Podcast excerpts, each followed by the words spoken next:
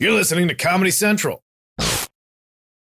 Experts claim there is nothing tougher than a diamond. But at Diamonds Direct, we beg to differ. Have you ever met a mother? Strong, radiant, timeless. This Mother's Day, give her the gift that meets her match. With diamond jewelry starting at $200. Plus, Diamonds Direct's exceptional quality and unbeatable everyday price, you're sure to give her a gift that wows this generation and the next to come. Experience the thrill of jewelry shopping done right at Diamonds Direct. Diamonds Direct. Your love, our passion.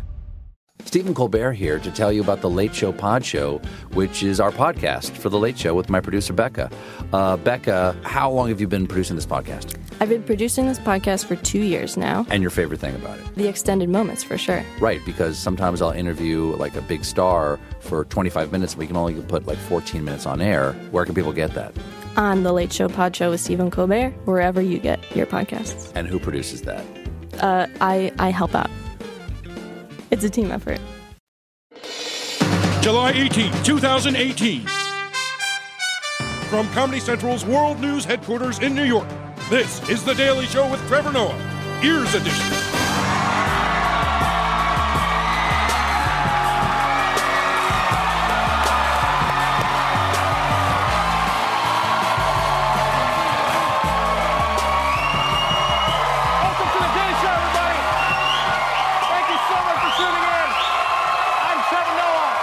My guest tonight, my guest tonight, my guest tonight is an author, an author by the name of Annie Lowrey joining us, everybody. She, uh, she, she has a new book arguing that everybody should be paid a universal basic income. The book is called Give People Money. But first, let's catch up on today's headlines. Remember that volcano that was erupting in Hawaii? Well, it still is. Tonight, the Coast Guard in Hawaii is warning of more potentially dangerous lava bomb explosions on and off the Big Island. It comes after molten rock came slamming down onto a tour boat, injuring nearly two dozen people on board. And now, after destroying more than 700 homes, the volcano is creating a new island in the Pacific as rivers of molten lava pour into the ocean. Yo, that volcano is terrifying, but it's also the most considerate natural disaster I've ever seen. yeah, because it destroyed the island, but then it made a whole new island. I've never seen that before. Like, imagine if an earthquake knocked down your house, but then erected a condo next door. That's such a weird thing. In other news, last night was Major League Baseball's All Star game. And one of the pitchers, one of the pitchers, the Milwaukee Brewers, uh, Josh Hader, right? He had uh, some of his old racist and homophobic tweets go viral while he was on the mound pitching. This went viral while he was out there pitching. And everyone knew about it except him. like, you know, the catcher must have tried to give him signals. He must have been like, Your tweets, your tweets. no, your tweets. You delete, delete your account. Uh, moving on, thanks to government regulations, there's a whole new meaning to lactose intolerance. Soy milk may now need a new name. The uh, Food and Drug Administration is considering banning the word milk in descriptions of non dairy products. The FDA plans to issue new standards on labeling products as milk as something that comes from a cow, not a plant. Finally! Almond milk can no longer be called milk. I mean, I get it, I guess, you know, but now they're gonna have to come up with a new name. And personally, I'm not looking forward to drinking almond. But hey, I guess rules are rules. Rules are rules. All right, let's move on to today's top story. President Obama.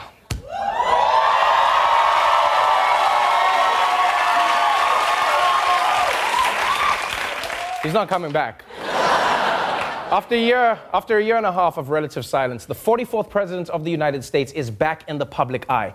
This week, he flew to Africa, where he opened a community center in Kenya and then visited the village where his dad grew up, yeah, and finally picked up a copy of his real birth certificate. And surprise, he's actually from Norway. Yeah, I didn't see that coming. And then it was on to South Africa for what Obama thought was a celebration of the 100th birthday of Nelson Mandela. But actually, actually, it turned into a roast of his dance moves. There's one area where President Obama cannot match Madiba. Unfortunately, he cannot dance as well as Madiba can dance.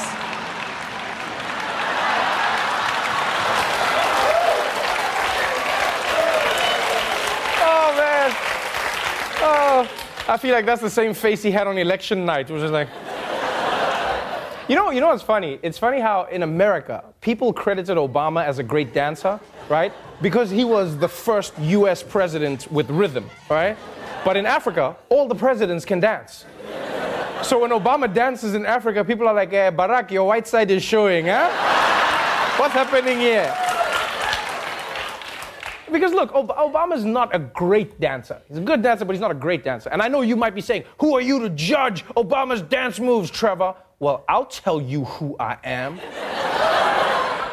I'm the runner up of the 2012 season of Dancing with the Stars South Africa. That's right. That's right. But Obama in South Africa used the occasion to give a speech on the state of the world. And of course, whenever Obama talks about current events these days, there's an elephant in the room, which is fine. I mean, he's a South African citizen and he had every right to be there. But I actually meant the other elephant in the room, Donald Trump. While Obama never called Trump out by name, his subtweeting was sharp.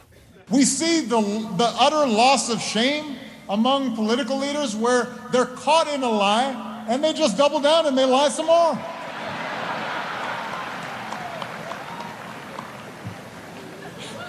It used look, let me say, politicians have always lied. But it used to be if you caught them lying, they'd be like, oh man. Now they just keep on lying. Isn't it amazing that Trump is such a big liar that you don't even have to mention his name and everyone knows who you're talking about? even in Africa, you're like, liar, and they're like, Trump, Trump, Trump.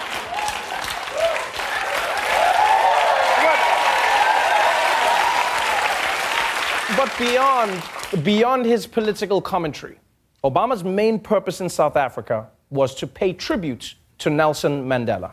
Madiba's light shone so brightly, even from that narrow Robben Island cell, that in the late 70s, he could inspire a young college student on the other side of the world. Mandela said, Young people are capable, when aroused, of bringing down the towers of oppression and raising the banners of freedom. Now's a good time to be aroused. Yeah. Wow. This is uh, this is probably the only thing that Trump and Obama agree on. Yeah, Trump's like, "You're so right, Barack. There's never a bad time to be aroused." Like, uh, "That's not what I meant." He's like, "Too late. Don Jr.'s out already, baby."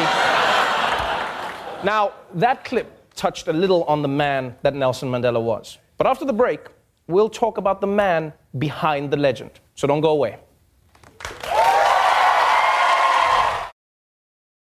Stephen Colbert here to tell you about the Late Show Pod Show, which is our podcast for the Late Show with my producer Becca. Uh, Becca, how long have you been producing this podcast? I've been producing this podcast for two years now. And your favorite thing about it? The extended moments, for sure. Right, because sometimes I'll interview like a big star for 25 minutes, and we can only put like 14 minutes on air. Where can people get that? On the Late Show Pod Show with Stephen Colbert, wherever you get your podcasts. And who produces that? Uh, I I help out. It's a team effort. Welcome back to the Daily Show. Before the break, we were catching up with President Obama, who's in South Africa to celebrate Nelson Mandela's 100th birthday. And let's just acknowledge how dope you have to be for people to keep throwing you birthdays after you're dead. just think about how amazing you have to be. Like, most of you can't even get your roommate to come to your party, and you're alive. Yeah. It's like, dude, what do you mean you can't come over? We live in the same room. So, who was Nelson Mandela to get Obama to take a break from kite surfing and go all the way to Africa to give his first big speech since he left the White House? Well, really, there are two Nelson Mandelas. The first is played by every black actor in Hollywood. My name is Nelson Mandela. I'm the first accused. I have dedicated myself to this struggle of the African people. Those in power deny your freedom. The only path to freedom is power. I will walk to the quarry, but I will no longer run.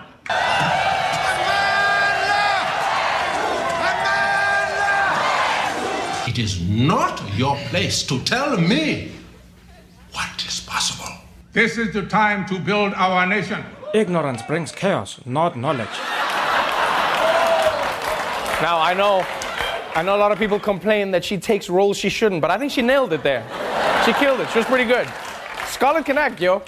So uh, there's movie Mandela and there's real Mandela. And because today marks 100 years since his birth, I just wanted to spend a few minutes talking about the man because he spoke about me on my birthday. Now, that's, that's not true at all. now, the first thing you need to know about Nelson Mandela is that his name was not Nelson. When I went to school, the lady teacher, Miss Mdingane, asked, What is your name? I told her my African name, uh, He says, No, I don't want that one. You must have a Christian name. So I say, No, I don't have one. She says, You are from today, you are going to be Nelson.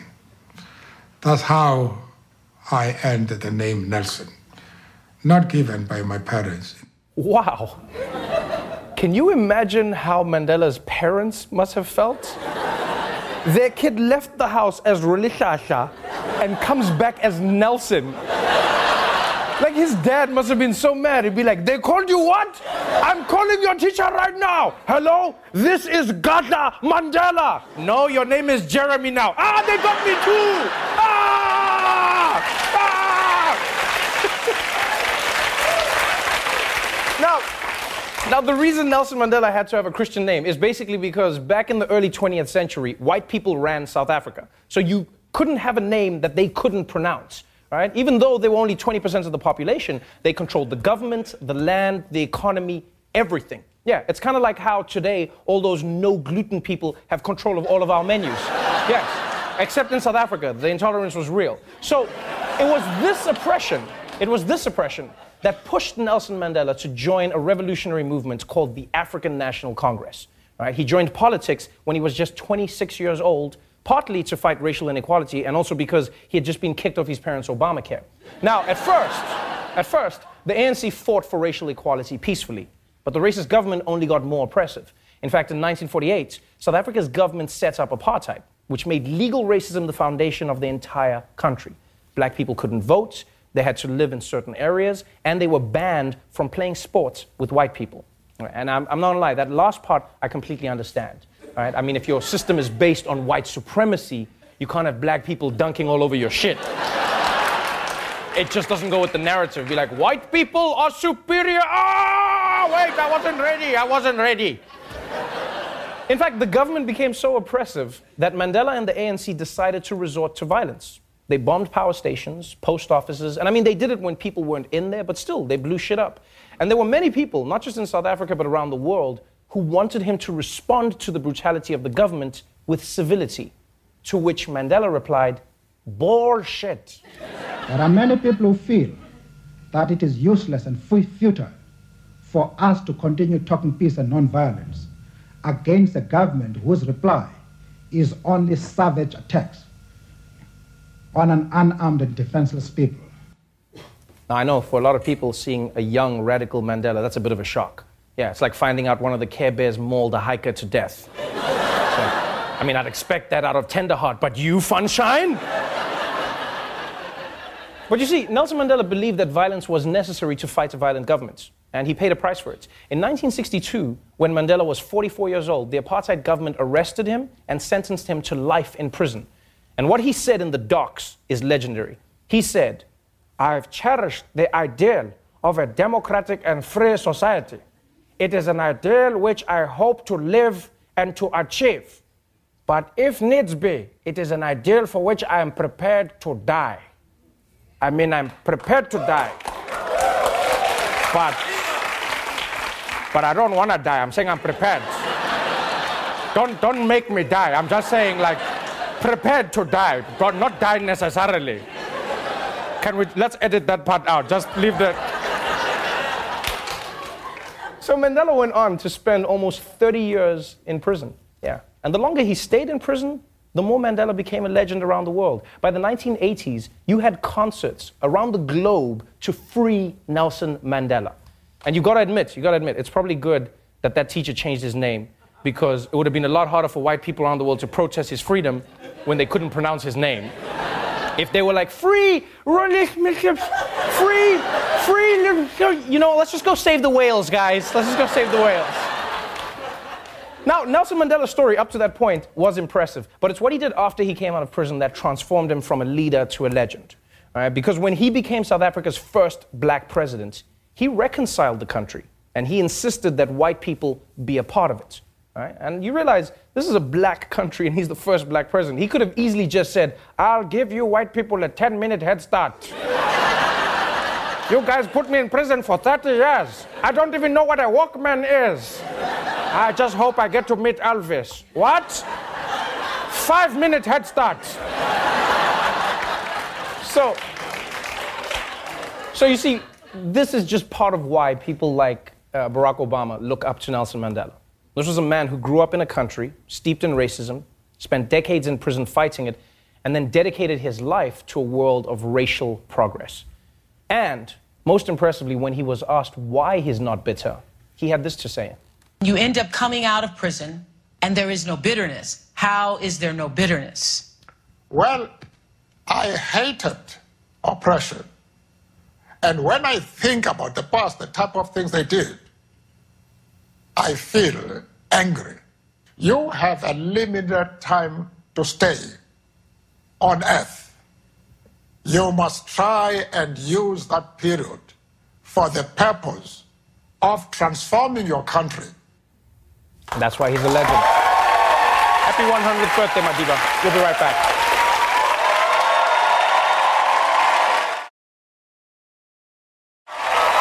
Welcome back to the Daily Show.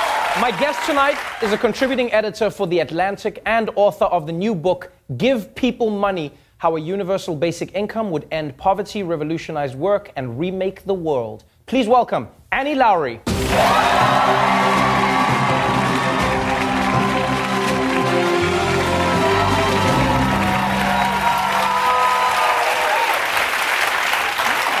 Welcome to the show. Thank you for having me. This is a book that will get some people really orgasmic and some Republicans nightmares for years. Hopefully. Give people money. Yes. Not let them earn money, just give people money. On a basic level, what does universal basic income mean? So, the idea would be that a government, in this case our government, would give everybody the equivalent of a Social Security payment. So, you would just get 500 or $1,000 a month, maybe, just for living and breathing and, and being in the United States. So you would just get paid to just be. Yes, That's it. that's it. it's a very, very simple, revolutionary idea. Right, okay. So simple idea, complex in execution. Yes. You know, because as soon as you say universal basic income, immediately people jump to communism, socialism. Right. You are going to give people money, then your first question is why would people bother working? Right. So the idea is that it wouldn't be enough money to stop people from working. So if you had $500 a month from the government, it's very unlikely that you would quit working. We have actually a lot of studies that have shown that even with more money than $500 a month, people don't stop working. And the people who do stop working, there's not that many of them, tend to be the parents of young children. Right. They tend to be young folks who are staying in school for longer, and then they tend to be older folks who perhaps retire or take it easy a little bit earlier. So you have uh, groups of people who may be using universal basic income to improve their lives, you know, to raise children, to, to earn an education. In the title, you say uh, how a b- universal basic income would end poverty, revolutionize work, and remake the world. Why revolutionizing work? So the idea is that if there were a future in which a lot of jobs started to be replaced with AI and automation, how would a lot of people support themselves? It's a really pressing question. It's one that people are really worried about. And the idea is that the government would kind of have to step in to help people keep people's heads uh, above water in Right. that kind of circumstance. But there's also an argument for doing something like this now. So if you had $1,000 a month uh, to fall back on, you might not take a job with poverty wages. You might ask an employer to actually improve working conditions. Right. So it could be really good for workers, and we've seen just a remarkable reduction in the power of the labor force uh, versus their employers. And so this would be kind of a solve for that. When when you speak about the labor force, I mean, you've gotten a lot of pushback on this book. You know, um, the Wall Street Journal, for instance, saying, why give people money? Why not focus on giving people jobs? Isn't that more important than just giving them a handout? Yeah, I mean, so people want to work, and it's not necessarily a bad idea. But imagine having the government run a giant jobs program that was designed to employ like 50% of the labor force. That would be a really hard and expensive thing to do. And the great thing about giving people money is you, you give them choice and you support the economy in that way. You don't have to come up with 30 million jobs. Right. How do you pay for it? Because that's the big question you, you have here. I mean, like if you, if you look at the numbers, I mean, if uh, if I if I understand correctly, one thousand dollars per person per month Yeah. would cost three point nine trillion dollars per year, Right. which is about one fifth of the GDP. So how do you how do you pay that? Even if you take away all of the Republicans' tax cuts, let's say you over you overturn that, Right. that's still going to be five percent of paying for it. So where do you get the money from? Well, the United States is a low, low tax country by OECD standards. I heard it's the highest taxes in the world. It is not. It is not even close to it. And the government does less redistribution than other similar economies do. It's part of the reason that we have the kind of wage stagnation and inequality that we've had. It's why we have more poverty than other countries that are equally rich as us. So I think that the idea is that you would probably get rid of some government programs, um, and then you would raise some money maybe through something like uh, raising the estate tax, Mhm. financial transactions taxes, things like carbon taxes, maybe a VAT. But this idea that there isn't enough money for really big ideas, it might not be popular, it might not be easy to pass, but the money is out there. That's not the problem. If you look at people who are already paying tax, there are many people in America who would say, I pay my fair share of taxes. There are already programs that help. As you said, Social Security, there are people who get grants from the government. Mhm. Why should they now also get another uh, level of assistance in basic income while I have to pay more tax? How would you respond to that? So it probably wouldn't be everybody who would be paying more in tax, right? It would be very rich people and perhaps corporations that would be paying more in tax. Um, but the thing that this would do was it would really give more help to low income families. Right. So the United States over time has actually given less money to people who are extremely poor. The United States has a rate of child poverty that is two, three, even four times as high as in similar coun- uh, countries. Right. And so the idea here is that, you know, right now we have a safety net with gaping holes in it. We allow and we choose for people to be in poverty. Even now, with the good economy that we have, one in seven Americans is in poverty, um, more than 20% of children. And so the safety net that we have isn't working in a lot of cases. And so I think that you've seen a lot of, you know, political strife and concerns about inequality in this country, and this like feeling that there's a need for bigger solutions if the problem is going to be so big. It's a, it's a powerful issue that, uh, I mean, everyone is debating. You have many tech leaders joining in and saying, I think we need to look at this. President Obama in South Africa, in his speech, actually just said the same thing. He said, maybe we should be looking at um, universal basic income. There is, I, I guess, one question that would always loom over, and that is, uh, historically in America, you'd be naive to propose any idea involving giving people money if we don't acknowledge that race will always come into it. There'll be a factor, Yes. and that is race. Yes. Do you think it is a program that could be passed in America, d- thinking of how like welfare has been attacked, et cetera, et cetera? Yeah, it's a real challenge. So, the reason that we don't have the kind of safety net that you see in sort of similar countries, whether Canada or Europe, um, is largely because of race and racism, right? We as a country have just really hated the idea of giving money to people and then, you know, we judge them for how they use it, right? Right. You see this embedded in the programs that we already have. You know, if you have food stamps or SNAP benefits, we say you can buy this kind of food but not that kind of food. Right. Um, and we have a lot of requirements for programs that very low that very low income people use. And so this would be a counterbalance to that. But I do think it's right that that you know you would have a large group of people in the United States, and we have a, a culture that really um, valorizes work that would object to this and say, you know, like I'm just not okay with that. I do think that it's a very big challenge to it, but it's not a reason not to do it. It's a challenge. Uh, it's exciting. It's fascinating, and uh, it's one of the reasons I enjoyed the book. Thank you so much for being on the show. Thank you. Really appreciate it. Give people money is available now. Annie Lowrey, everybody.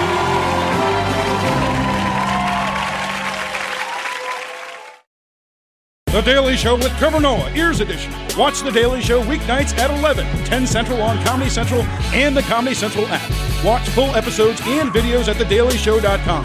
Follow us on Facebook, Twitter, and Instagram, and subscribe to The Daily Show on YouTube for exclusive content and more. This has been a Comedy Central podcast.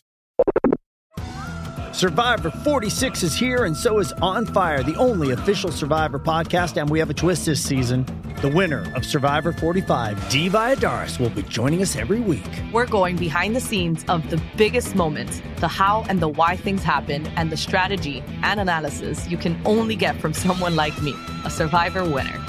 Listen to On Fire, the official Survivor podcast on Apple Podcast or wherever you get your podcasts.